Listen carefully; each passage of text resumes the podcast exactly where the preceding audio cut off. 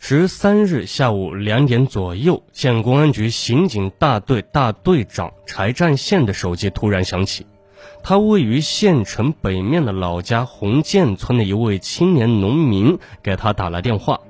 原来早上这位农民到村外的水库边闲转，突然发现水库一侧仍有用电气焊的焊把线和包装盒等物品。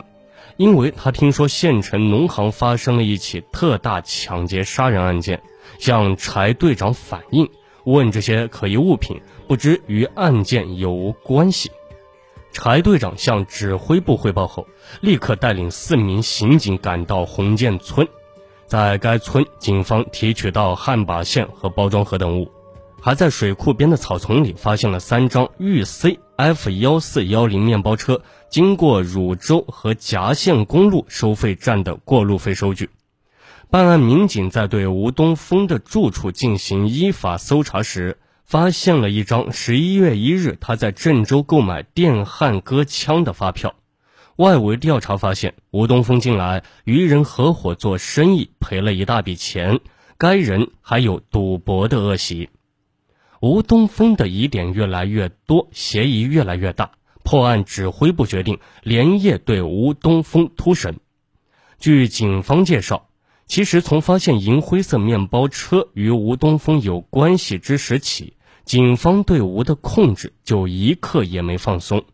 十三日一早，当农行大院里因发生金库抢劫和杀人案已经被封锁时，若无其事的吴东峰也和其他员工一样赶来上班，而从吴上班起，他就没能逃脱警方的视线。包括中午吃饭，几名民警也和他形影未离。十四日凌晨，所有疑点都集中到吴东峰之后，汝阳县公安局审讯室里，由洛阳市刑侦支队队长、汝阳县公安局局长以及几名精干的侦查员组成的突审小组。对吴东峰展开了凌厉的审讯攻势。凌晨两点左右，经过几个回合的较量，吴东峰面对审讯民警出示的一桩桩证据，和他自己无法自圆其说的谎言被击破，知道再抵赖已经毫无意义。他低头沉默了好一阵子，随后额头开始冒汗，并不时地搓着手。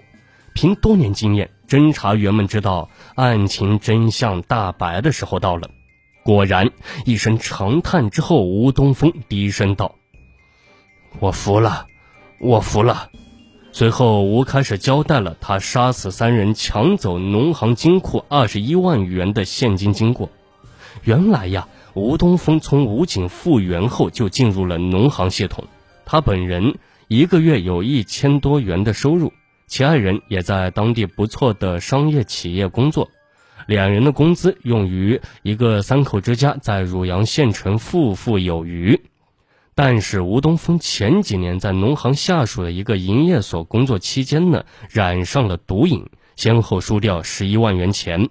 为了还赌债，他又贷款办企业做生意，但哪样也没干好，债务是越积越多，高达九十多万元。被巨额债务压得走投无路的吴东峰，把贪婪的目光盯在单位的金库上。今年十月底，他动了抢银行金库的念头。十一月一日，他借去郑州办事的机会，买了一把电焊割枪，在洛阳等地买了作案用的焊把线、斧头等工具，又到一家租赁站租了氧气瓶。十一月十二日。县农行从洛阳市支行取回了一百五十万元现金入库。得知这一消息的吴东峰决定当晚动手。十二日当晚，汝阳县城迎来入冬后第一个大风降温天气，月黑风高，街上人稀。吴东峰暗自庆幸老天帮忙，他以往单位拉棉被为由，向同事郑某借回了豫 C F 幺四幺零昌河面包车。晚上九点多，开车来到农行，把车停在农行的院子里，又以找守库员聊天为由，深藏利斧进到农行金库的值班室内。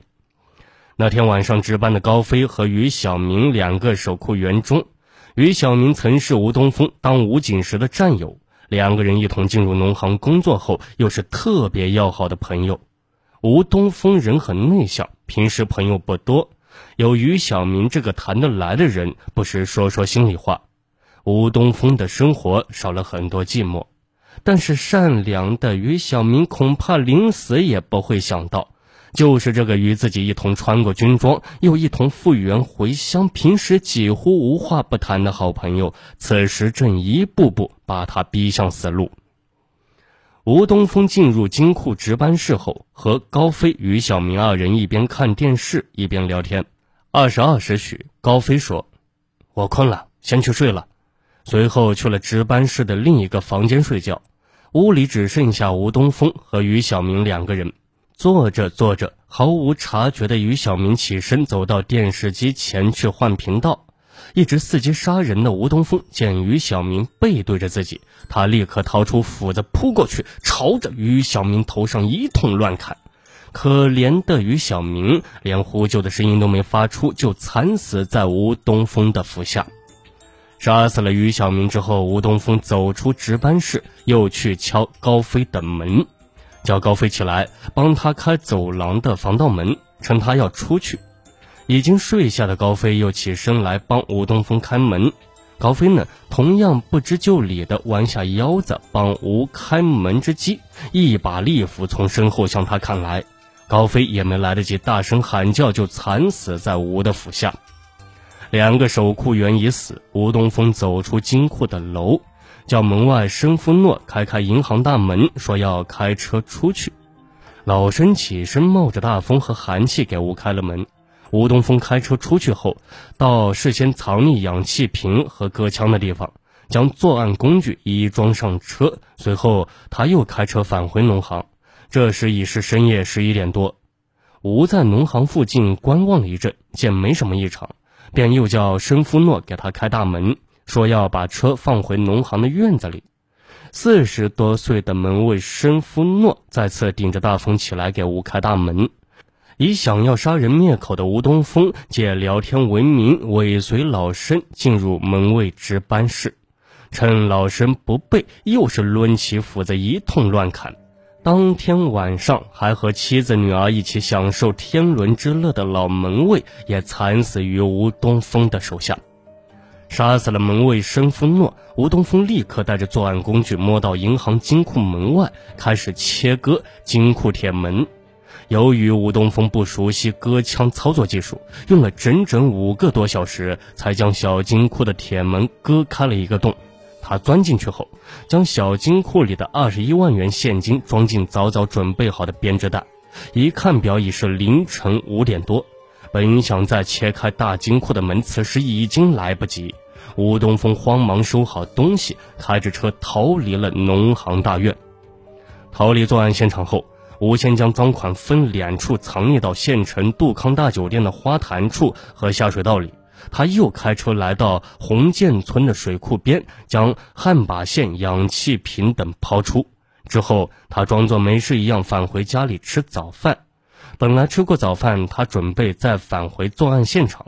将慌乱中遗忘在现场的斧头等作案工具拿走，但吴开车来到农行不远处时，发现很多民警已将农行大门围住。于是吴东风立刻调转车头，来到汝河大桥边，将他作案时穿的西服用汽油烧掉。处理完一切后事，吴东风才又开着车去农行上班。此时距他从作案现场逃离仅两个小时。好了，本期的命案一千宗就给大家播讲完毕了，感谢您的收听，我们下期节目再见。